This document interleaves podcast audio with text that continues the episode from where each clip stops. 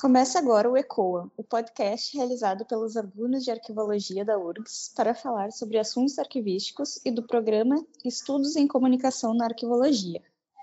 Eu sou Michele Rosa e hoje converso com a doutora em Letras e Linguística pela Universidade Federal da Bahia, professora Alice Durra Louce. Alice também possui pós-doutorado em Linguística pela Universidade de Coimbra, onde atuou na área de Paleografia Diplomática. Neste episódio falaremos sobre a temática da sua pesquisa e atuação profissional na área da paleografia. Olá, Alicia. Obrigada por participar desse episódio. Gostaria que você pudesse falar um pouco mais sobre você e a sua carreira. Olá, é um prazer enorme estar aí na URGS, já que eu sou professora da Universidade Federal da Bahia, mas sou gaúcha, sou rio-grandina, e fico muito feliz de estar conversando com vocês, embora remotamente, né, aí na minha terrinha. É, então, muito obrigada pelo convite, é sempre um enorme prazer falar do que a gente gosta, do que a gente faz. Né?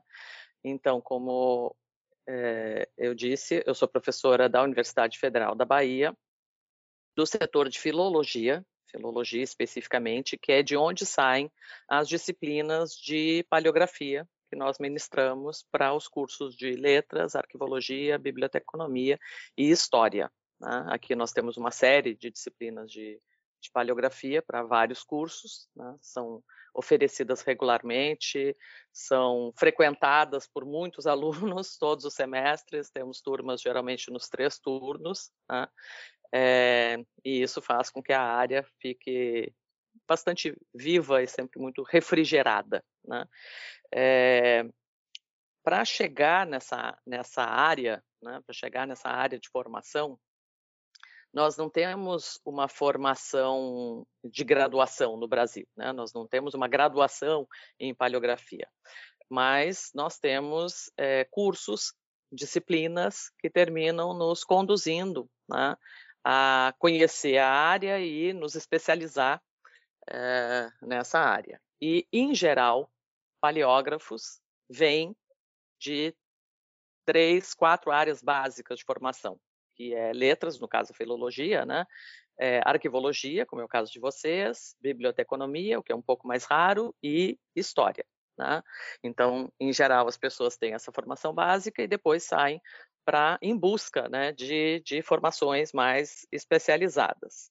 No caso, é, no meu caso especificamente, eu não conhecia a paleografia até chegar no mestrado.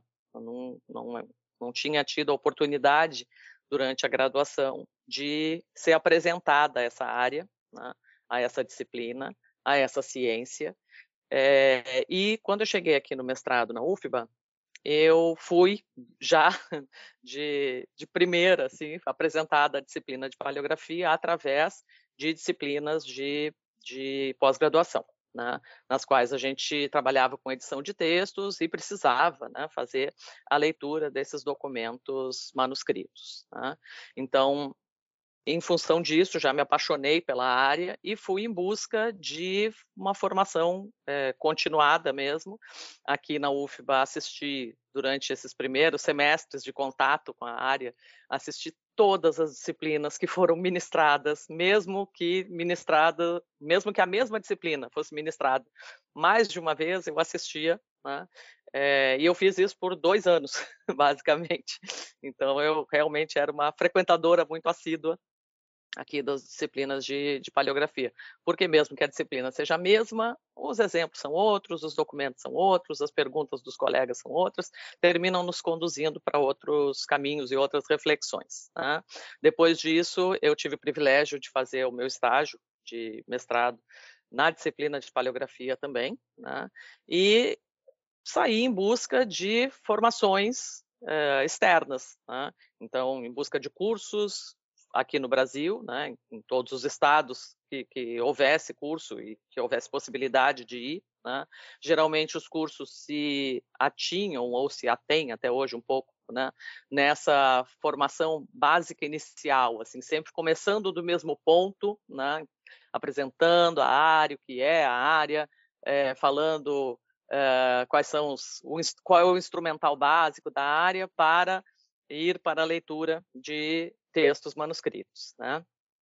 É, e depois eu fui em busca de formação é, externa mesmo. Né? A pandemia, por exemplo, que nos jogou nesse universo digital, nos possibilitou também essa formação, é, esse contato com, com colegas e com profissionais de outras da mesma área, mas de outras instituições, com outras perspectivas, né, e com outra abordagem. E isso é muito legal, né, e aí a gente vai se tornando né, especialista na área de, de paleografia. É, é uma área que realmente é a minha paixão. Eu hoje digo que eu sou muito mais paleógrafa do que filóloga, que é a minha formação básica, né?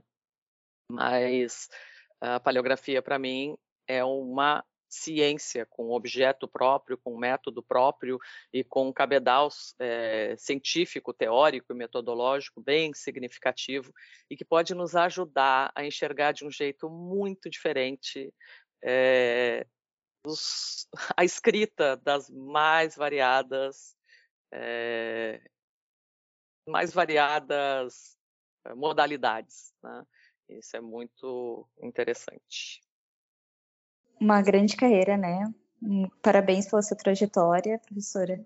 Uh, Para iniciar nossa conversa, eu queria que a senhora falasse um pouquinho sobre a importância da paleografia na sociedade contemporânea. Afinal, esses documentos uh, transcritos, pode, o que, que eles podem nos revelar, né? Tá aí uma pergunta bem interessante, uma coisa que, que eu acho que, assim, eu gosto muito de trabalhar no âmbito científico, né, de, de é, analisar escritas, autorias de escritas, identificar é, campanhas de escrita, que mão foi escrita, que, que, que, que pessoa, né, que mão escreveu primeiro no documento, que mão escreveu depois. Né? Mas eu gosto muito, muito mesmo, quando a população, quando a pessoa comum é, chega até um paleógrafo né, para demandar um trabalho. E isso não é uma coisa rara, é uma coisa até bastante comum, né? que se demande trabalhos de leitura e de transcrição de textos, que é uma das partes da paleografia, né? a identificação, a leitura e a transcrição de textos que são de direito é, da pessoa, por exemplo, é, testamentos, uh, agora com essa questão de solicitação de dupla cidadania, as pessoas têm corrido muito atrás de, de, de material genealógico né, para é, eh, requisitar né, dupla cidadania ou, ou, ou cidadania é, estrangeira, né? E, e eu acho que assim, isso faz com que a população enxergue essa área, conheça essa área, chegue até os profissionais que trabalham nessa área e, de tudo, eu acho que isso é o mais significativo do nosso trabalho, é ter a capacidade e o privilégio de ter a formação correta para fazer a leitura correta, para dar o dado correto a quem precisa dele. Né? para com isso fazer jus ao direito do cidadão né? e a função da universidade, ao final das contas, que é a, a formação desses profissionais para que a sociedade melhore. Né? É, de todos os exemplos que já passaram pela minha mão, de solicitações, que são bastante corriqueiras até, de professora, preciso que a senhora dê um parecer sobre a veracidade desse documento, sobre a fidedignidade desse documento, sobre a originalidade desse documento, né? ou preciso de uma transcrição, indique alguém, por favor. É, preciso verificar se quem escreveu foi, de fato, a pessoa que que está dizendo que escreveu, né? De todas essas atividades, a que mais me tocou foi, foi um senhor que chegou é, na minha sala de trabalho, né? um senhor bastante simples. Ele chegou com um papel xerocado, uma fotocópia de um documento que dava, que, que comprovava a posse da terra do pai e do avô dele, ou seja, a posse da terra que por direito seria dele também. Né? Ele disse que o cartório não podia dar a certidão que ele precisava, a certidão atualizada, porque ninguém sabia ler o que estava escrito ali. E que disseram para ele que, na instituição onde eu estava, é, teria alguém que pudesse ler né, essa documentação. E eu fiz essa leitura com muito prazer, com assim, com a sensação do dever de cidadã cumprido. Né? é um tipo de trabalho que motiva a gente, né? não, não só ficar falando com os pares, mas falar com a sociedade. Isso faz muita diferença. Com certeza, professor, poder ter, poder ter esse acesso ao, ao público, assim, e, e ajudar dessa forma deve ser muito gratificante. Uh, fazendo um link agora e sobre... coisas como essas, por exemplo, Sim. um podcast, uma gravação, deixam Sim. isso ao acesso mais próximo, de uma né? população Com muito certeza. maior. Né? Com certeza. Isso é bem legal. Fazendo um link sobre a sua formação em letras e linguística, dentro da arquivologia tem um forte diálogo com a paleografia, né? sobretudo no que diz respeito às conexões da área com os estudos uh, da diplomática. Gostaria que, pudesse, que, a senhora pudesse compartilhar conosco uh, sobre qual perspectiva a área de letras aborda a paleografia, qual é a faceta da paleografia que a letra discute e desenvolve os seus estudos e as práticas. Ah, na verdade, todos, todos os que se podem imaginar, letras está lá, olhando para a paleografia com é, olhos muito curiosos. Né? Nós eh, chegamos na paleografia, nós da área de filologia, chegamos na necessidade da paleografia em função da, do trabalho de edótica, do trabalho de crítica textual que o filólogo faz, que é a leitura de textos antigos, geralmente, né, é, para uh, ofertar, oferecer, para trazer ao público atual é, edições desses textos, né? Trazer então é, uma, de forma acessível, é, contactável, legível, né? O acesso a esses textos.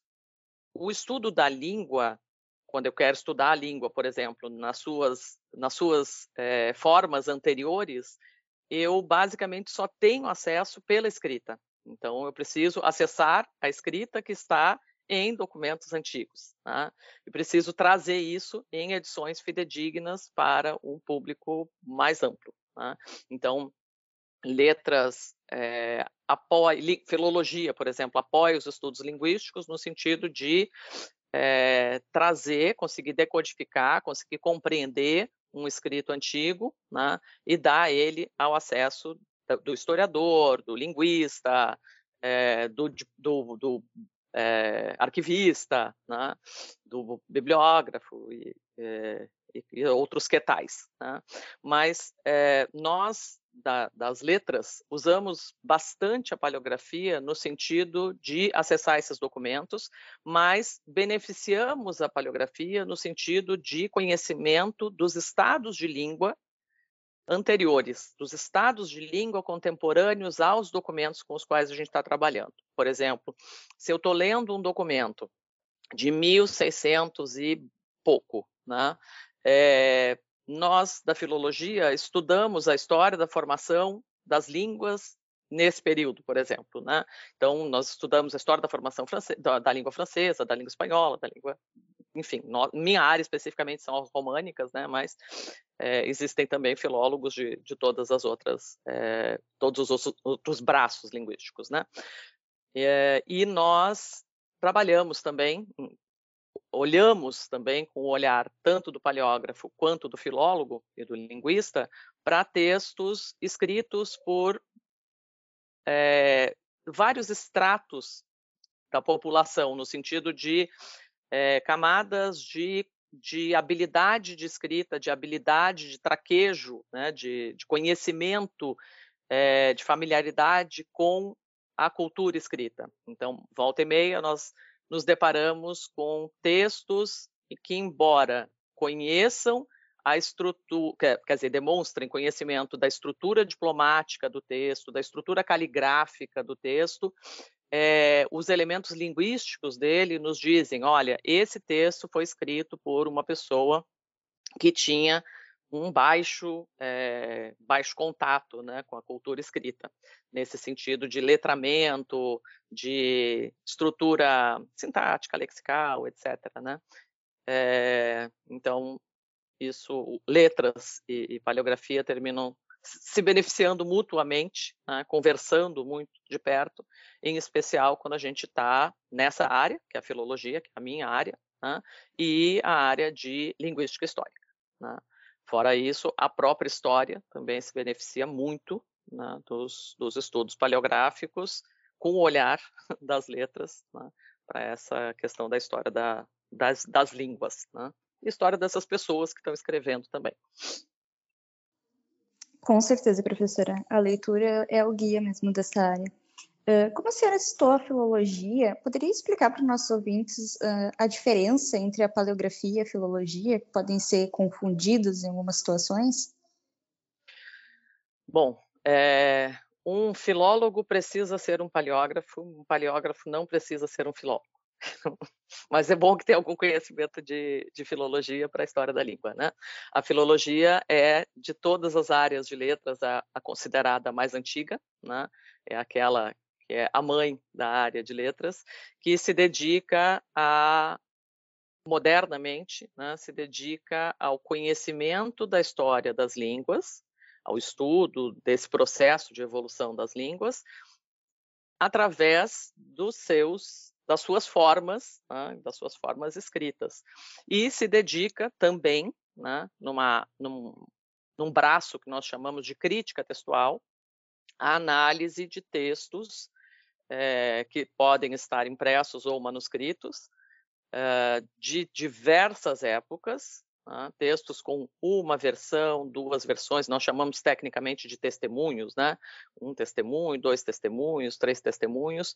Nós conseguimos levantar esses textos todos, olhar para esses textos todos e verificar, por exemplo, a relação entre eles, a relação entre eles e a cultura do período em que eles foram escritos, da cultura do período em que eles foram lidos, porque não necessariamente ele foi escrito e lido no mesmo período, né? É, e conseguimos fazer o caminho de trazer esses textos né, para o acesso de pesquisadores não de, de interessados não especializados né, nessa história das línguas e nessa leitura desses textos mais antigos. Então, a filologia, ao fim das contas, né, é essa área aí que trabalha com a história dessa, dessa escrita, dessa língua, né, através dos seus textos. Entendi, obrigada, professora. Uh, a senhora entrega, integra e coordena grupos de pesquisas relacionados à temática da paleografia. Como funciona a dinâmica desses grupos? Quais são as atuações, os trabalhos mais marcantes que a senhora já fez? Uhum. Olha, difícil, tá? É uma pergunta dificílima. Trabalho mais marcante é complexo, porque a gente se apaixona por todo o trabalho que está fazendo, quando está fazendo, né? É... porque é, trabalhar com, com textos manuscritos, em geral, textos manuscritos que não são acessados há muito, muito, muito tempo, e ter condição de ler né, de, de, de, decodificar aquilo, é um privilégio muito grande e faz com que a gente vá lendo a história, vá conhecendo a história à medida em que ela vai se desenrolando ali na nossa, na nossa frente. Né? É, eu trabalho prioritariamente com documentos que não chegam prontos, não chegam digitalizados, higienizados e, e ascéticos, né, para mim é, geralmente eu trabalho com acervos. Então, eu trabalho com acervos em mau estado de conservação, acervos que há muito tempo não eram olhados, instituições que têm acervos, não instituições de que são um acervo, tipo bibliotecas, arquivos. Eu não costumo muito trabalhar com instituições desse tipo. Eu costumo trabalhar, por exemplo, com irmandades, é, sociedades, é, de apoio mútuo, igrejas, é, instituições militares, que têm os seus acervos na no fato, né, é, criados em função da sua existência mesmo. Né? E o tempo fez com que toda essa documentação ficasse, fosse considerada agora, né, graças a Deus, documentação permanente.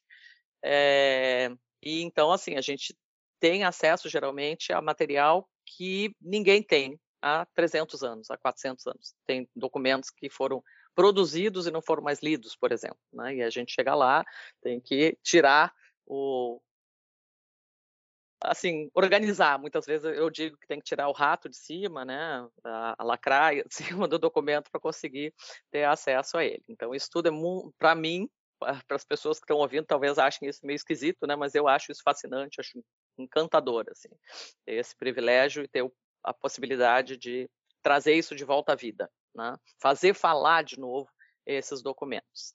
Então, os grupos de pesquisa dos quais eu faço parte, eu coordeno um grupo de pesquisa, né, que é o, o Mods Scribendi, que é vinculado à Universidade Federal da Bahia. É um grupo é, dentro do setor de, de, filologia. Nele nós temos é, historiadores, temos é, filólogos, temos bibliotecários, arquivistas, né, mas também temos todas as pessoas, quer dizer, mas não, né? Todas essas pessoas que estão nesse grupo, elas têm como um mote básico a paleografia e o estudo de textos, uh, estudo e edição de textos antigos. Né? Então, o que nos une no modus scribendi são essas, esses estudos sobre a paleografia como ciência, né? estudos sobre a edição de textos como um, uma forma de apresentação e análise né, científica.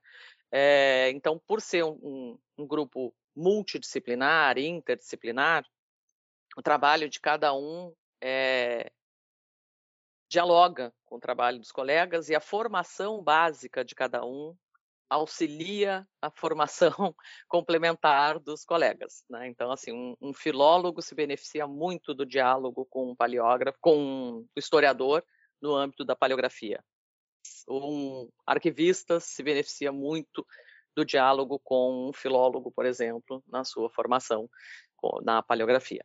Né? É, então, esse, esse é o grupo, meu, assim, grupo meu especificamente, né, coordenado por mim, coordenado pela professora Lívia Magalhães também, é, dele fazem parte orientandos de iniciação científica, de mestrado, de doutorado e alguns supervisionandos né, de é, pós-doutorado. Quase todos de formação é, já de longa data com a gente, né, comigo, com a Lívia, com o Rafael e, e outros colegas né, que que já terminaram as suas carreiras de, quer dizer, as suas formações básicas, né, de pesquisa, mestrados, doutorados, etc. Fora isso, eu faço parte de mais dois grupos de pesquisa vinculados ao CNPq. Um é o grupo de pesquisa da, de crítica textual da Biblioteca Nacional, que congrega pesquisadores de das áreas de letras, prioritariamente, né, porque a crítica textual é esse braço da filologia que eu falei, que, que lida muito com edições de textos, né, mas, por exemplo, eu sou uh, uma especialista em documentos do século XVI ao século XIX, é, eh, de documentos manuscritos. Né? Então, o meu papel nessa, nesse grupo de pesquisa é olhar uh, para essa documentação da Biblioteca Nacional, para o acervo da Biblioteca Nacional. Tem gente que trabalha com epigrafia, tem gente que trabalha com paleografia musical, tem gente que, que tem esse olhar mais linguístico, né? tudo isso a partir é, esses olhares todos né, sobre o acervo da Biblioteca Nacional, que é uma vastidão. Então, nossa função nesse grupo é auxiliar a Biblioteca Nacional no olhar para essa documentação. Né?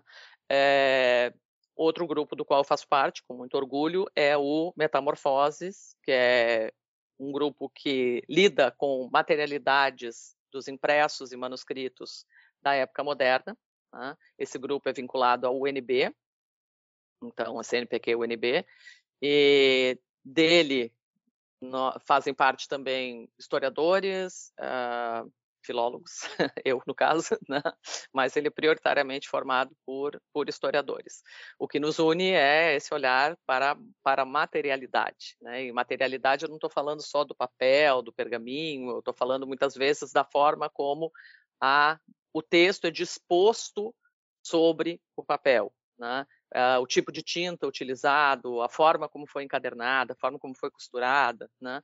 Todas essas coisas falam muito do documento, falam muito do texto, falam muito da cultura escrita, né? Então, nosso objetivo nesse, nesse grupo é olhar para essa questão material, né? e nós nos, nos, reunimos em eventos, fazemos publicações conjuntas, trocamos figurinhas muitas vezes, né? tipo, estou com dúvida, é, sei de um, um, colega que vai poder me ajudar, né? então a gente conversa bastante uns com os outros para crescer. Né? Essas reuniões de pesquisadores, essas congregações de pesquisadores são bem importantes, né?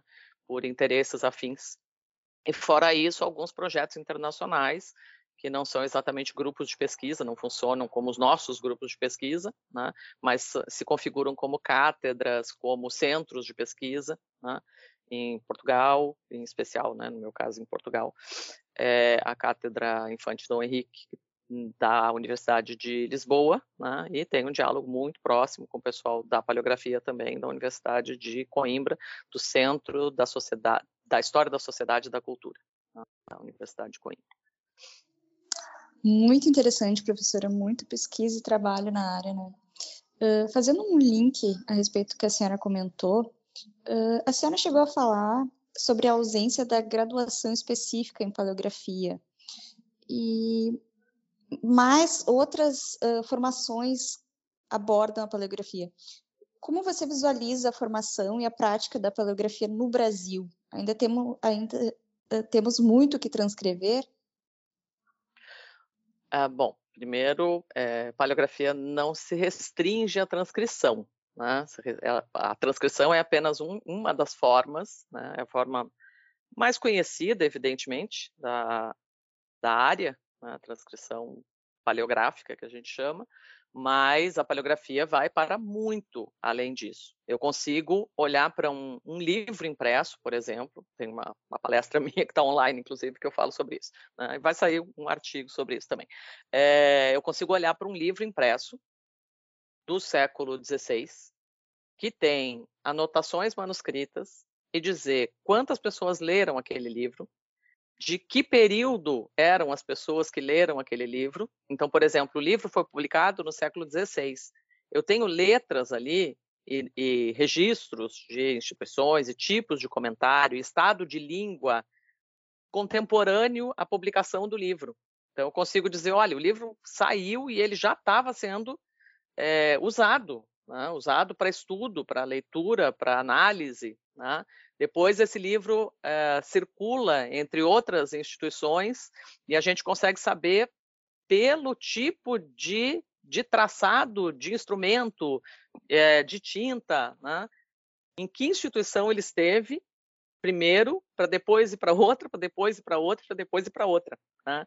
E isso é muito, muito fascinante, muito importante, né? E não restringe, obviamente, é, a paleografia como técnica de, de leitura e transcrição de, de texto. Né? É, desculpa, Michelle, eu falei sobre isso, terminei me esquecendo. Ah, era sobre a importância. É no, no Brasil. Da paleografia, da importância não, a, como é que anda a disseminação da paleografia no Brasil. Né? Isso. É, eu acho que a paleografia hoje está até num, numa situação relativamente boa, no sentido de que nós temos tido um retorno de olhar a paleografia. Tá? Aqui, aqui na UFBA, nós temos paleografia desde a década de 50 e nunca deixamos de ter. E nunca foi uma disciplina só, sempre foram várias disciplinas e para vários cursos. Então, nós, das letras, ministramos as disciplinas para os outros cursos, né? mas ela faz parte do currículo do curso de arquivologia, do curso de biblioteconomia, do curso de história, né? É, e somos 11 professores no, no, setor de filologia, todos capacitados para dar paleografia. Né? É, cada um de nós estuda, pesquisa uma, uma vertente, uma área, um olhar. Eu trabalho muito com esses documentos de, de acervos em estado de petição de miséria, como eu digo, né? Então, minha função muito é, é esse olhar científico para a paleografia, que é o que eu amo fazer, né? e esse resgate da memória. Mas eu tenho colegas que trabalham com a questão da violência em textos manuscritos, aí eles vão acessar através da paleografia, vão vão dar aula de paleografia, vão orientar em paleografia também nesse sentido. Eu oriento mais nessa parte científica mesmo, né? do resgate à, à, à memória, mas também dessa coisa de quem escreveu é de fato quem está dizendo que escreveu, a, a, data no texto é a data do texto, né? a mão que escreve é a mão que assina, né? e, assim, é, e assim se vai. Né? Mas é, a UFBA, então, como eu disse, nunca deixou de ter, e hoje nós somos um setor forte, com é, muito interesse por parte dos alunos, né? e com vários pesquisadores se dedicando bastante assim a essa área, a análise, né, pesquisa nessa área da paleografia. E nós temos vi visto um retorno disso com, com, quase com esforço assim isolado né, na UFRJ, é, também em letras, na USP também em letras, né, é, na Federal de Santa Catarina, eu acho, é, só que aí é na área de biblioteconomia e arquivologia, né?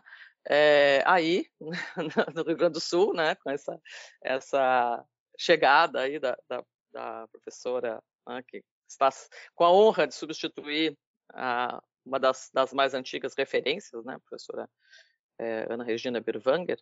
Então, é, eu vejo que a paleografia nos, no Nordeste, em especial, vai bem, porque nós temos a UFBA como centro formador que esparramou esse olhar da paleografia para todas as universidades estaduais daqui do, da Bahia. Né?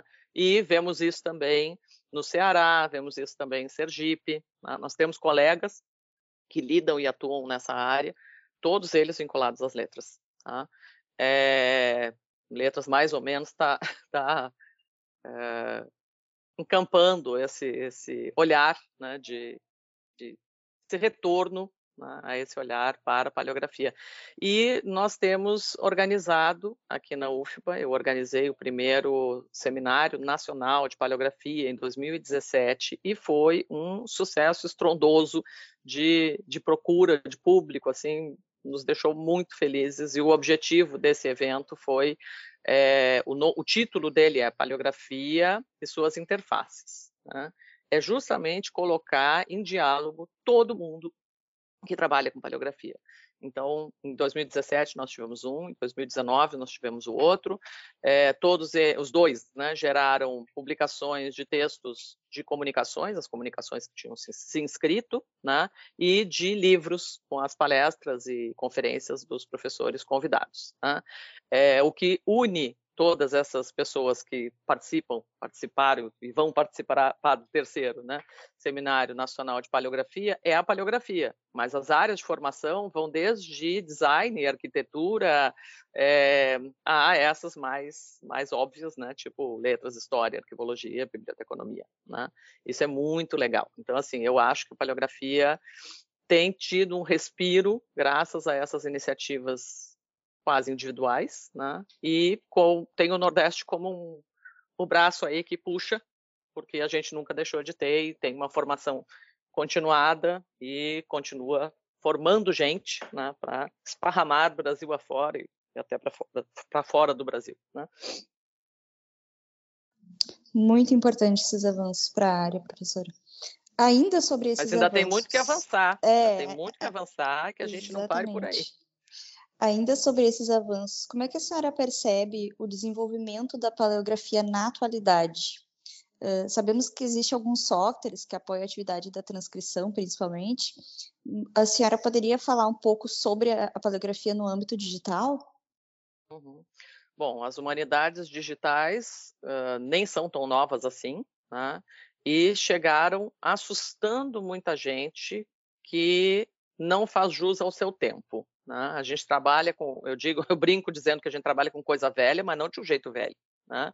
A gente trabalha com coisa velha do jeito atual. Né? Então, eu brinco dizendo coisa velha, mas não é pejorativo, não, é velho carinho, tá, gente? Porque são os meus papeizinhos velhos amados que eu tanto gosto. É, então, sempre, sempre tivemos que fazer, a ciência tem que fazer, né? Esse, esse upgrade de, de tecnologias, criar novas formas de fazer a coisa acontecer. Né? Então, assusta aos saudosistas, que vão dizer, por exemplo, ah, mas não vai, não é precisar ver paleógrafo para fazer a leitura de documentos, né? é, porque existem, de fato, softwares, alguns excelentes, que trabalham na, na produção automática da leitura, na decodificação automática, é, decodificação e leitura de documentos manuscritos, em vários tipos de caligrafia, em vários estilos né, caligráficos. Eu estou falando caligrafia de uma forma bem leiga, né, já que a gente está num, num, podcast, num podcast que vai ser ouvido por pessoas das mais variadas, né? É, mas não é exatamente esse o termo mais técnico que a gente costuma usar na, na paleografia, né? Mas então eu tenho softwares que fazem com bastante qualidade e assertividade leituras de vários períodos de texto, vários tipos de texto e várias línguas. Né? É, mas para que esses softwares fiquem prontos e que eles façam um trabalho bom, a gente precisa do paleógrafo para preparar esse material. Né? Então, muito antes de vocês conseguirem jogar um texto escrito numa letra humanística cursiva, que é a que a gente mais tem aqui no Brasil, Brasil Colônia, por exemplo, é, num, num, uma plataforma como Transcribos, por exemplo, né? em língua portuguesa, é, e sair uma transcrição fiável, uma transcrição com coerência, com início, meio e fim, com pé e cabeça, né, teve uma equipe de pesquisadores trabalhando arduamente para contar para o computador, para contar para o programa que aquele, aquela imagem que ele estava vendo, porque o que ele está vendo é uma imagem, né? A gente entra com a imagem do manuscrito digitalizada nele, né? E aí a gente conta para ele olha, esse traço aqui, que começa embaixo, vai em cima, desce de novo, vai em cima e desce outra vez, é um M maiúsculo. Né? E aí a gente, então, é, tecla na, na, teclinha do M maiúsculo e conta para o computador que essa imagem que ele está vendo equivale a esse caractere. Né? É, e nós fazemos isso por uma quantidade exaustiva de textos com características é, relativamente diferentes, né? então não é só a mesma mão da mesma pessoa com a mesma estrutura gráfica, né? é, não é só o mesmo tipo de texto, por exemplo, mesma fórmula diplomática em todos os textos. Uh, nós fazemos a alimentação desse software com muita informação para que ele consiga receber qualquer tipo de texto de qualquer período né? e consiga dá como resultado uma transcrição fiável. Né? Porque, como eu disse, por exemplo, volta e meia vem gente que está com demanda judicial por posse de terra para fazer a leitura de um documento manuscrito. Esse tipo de leitura ela tem que ser muito assertiva. É a vida das pessoas que está ali. Né? É, ou é a possibilidade de alguém obter sua cidadania ou conhecer a história da sua família, por exemplo, né? É, isso tem que ser muito assertivo. E fora que uma leitura equivocada de, de, um, de um texto pode gerar mil análises históricas, né, historiográficas e, e, e, de outras áreas, né, é, para conclusões completamente equivocadas, porque a leitura está na base da base. E não é só isso que a paleografia, nesse, âmbito das humanidades digitais, lida também. A gente lida, por exemplo, com reconhecedores automáticos de caracteres, no sentido de dizer, olha, essa mão, com essa inclinação, com esse traço, com esse peso, com essa cursividade, é do mesmo ser que fez essa outra escrita. Né? Então, a gente consegue fazer isso no olho, eu gosto muito de fazer isso no olho, né, de olhar dois, três, quatro exemplares de, de, escrita e dizer, olha, isso aqui foi feito por essa pessoa, isso aqui foi feito por outra pessoa, né? É, porque os, as características formadoras do traço da escrita nos dizem muito né, sobre, sobre quem escreveu, como escreveu, quando escreveu, onde escreveu, né? É, para quem escreveu E eu sempre pergunto também assim, por que que esse ficou e os outros não? Por que que esse documento permaneceu? Por que que esse escrito permaneceu e os outros não? Né? Então, a paleografia é, nesse âmbito das humanidades digitais, ela vai muito bem, obrigada. eu acho que isso tem feito ampliar bastante o, o acesso das pessoas a textos mais antigos, né? é, o fato da gente conseguir ter acesso digital a uma quantidade enorme de documentos de acervos, não a totalidade, mas enorme, né? é, em boa qualidade. A gente também, por exemplo, tem acesso a, a digitalizações das mais variadas, das, com, com mais variadas formas de captação, né? com scanners, com máquinas fotográficas, é, com é, microfilmagem. Né? Tudo isso é posto ao acesso do, do interessado, do pesquisador, mas nós, da área de pesquisa, né, também temos que nos perguntar, questionar, é, verificar questões, por exemplo, como foi alterada a cor, a tonalidade, o, o contraste, é, quais são os metadados da captura dessa imagem, por exemplo. Né? É, o que, que eu estou de fato vendo? É a cor do texto? É a textura do texto? É a profundidade do texto? O que, que eu estou de fato vendo aí? Né? Então, todos esses elementos que aparentemente são só técnicos, eles sempre têm o olhar do, do, especialista na área, precisa ter. Né? É, e sempre tem muito mais documento para ser acessado, para ser lido, do que a capacidade das máquinas ainda hoje de conseguirem dar conta. Então, sempre vai precisar daquela pessoa que vai lá para o meio do acervo, que vai cavucar no meio dos, do, do, dos papéis, que vai, como eu disse, né, tirar o rato de cima para conseguir olhar para aquele amontoado de, de papel antigo, né, para poder chegar com ele perto de alguma máquina que consiga raciocinar uh, sobre ele, né? raciocinar em termos uh, mecânicos né? sobre ele. O que não é raciocínio, evidentemente. Sim, o profissional ainda se torna muito importante nesse, nessa. Com certeza. Uh, bom, professora, vamos nos encaminhando então para o final da nossa conversa.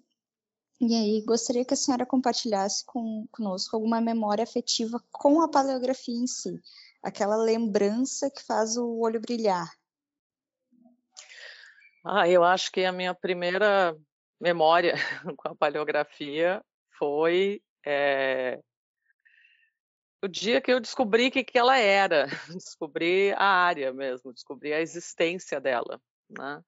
É, chegando na UFBA ainda como uma é, candidata ao mestrado em letras, né? eu fui apresentada à área e fiquei completamente encantada, fiquei completamente apaixonada. Né? É, e isso fez com que eu olhasse para trás né, e visse muita coisa do que eu vivi, por exemplo, na minha casa, com a minha família. Eu fui criada por, por vó e bisavó, né, então, com a importância dessa escrita, com a importância dessa desse traçado caligráfico sempre muito bonito. Minha bisavó insistia muito nisso, né?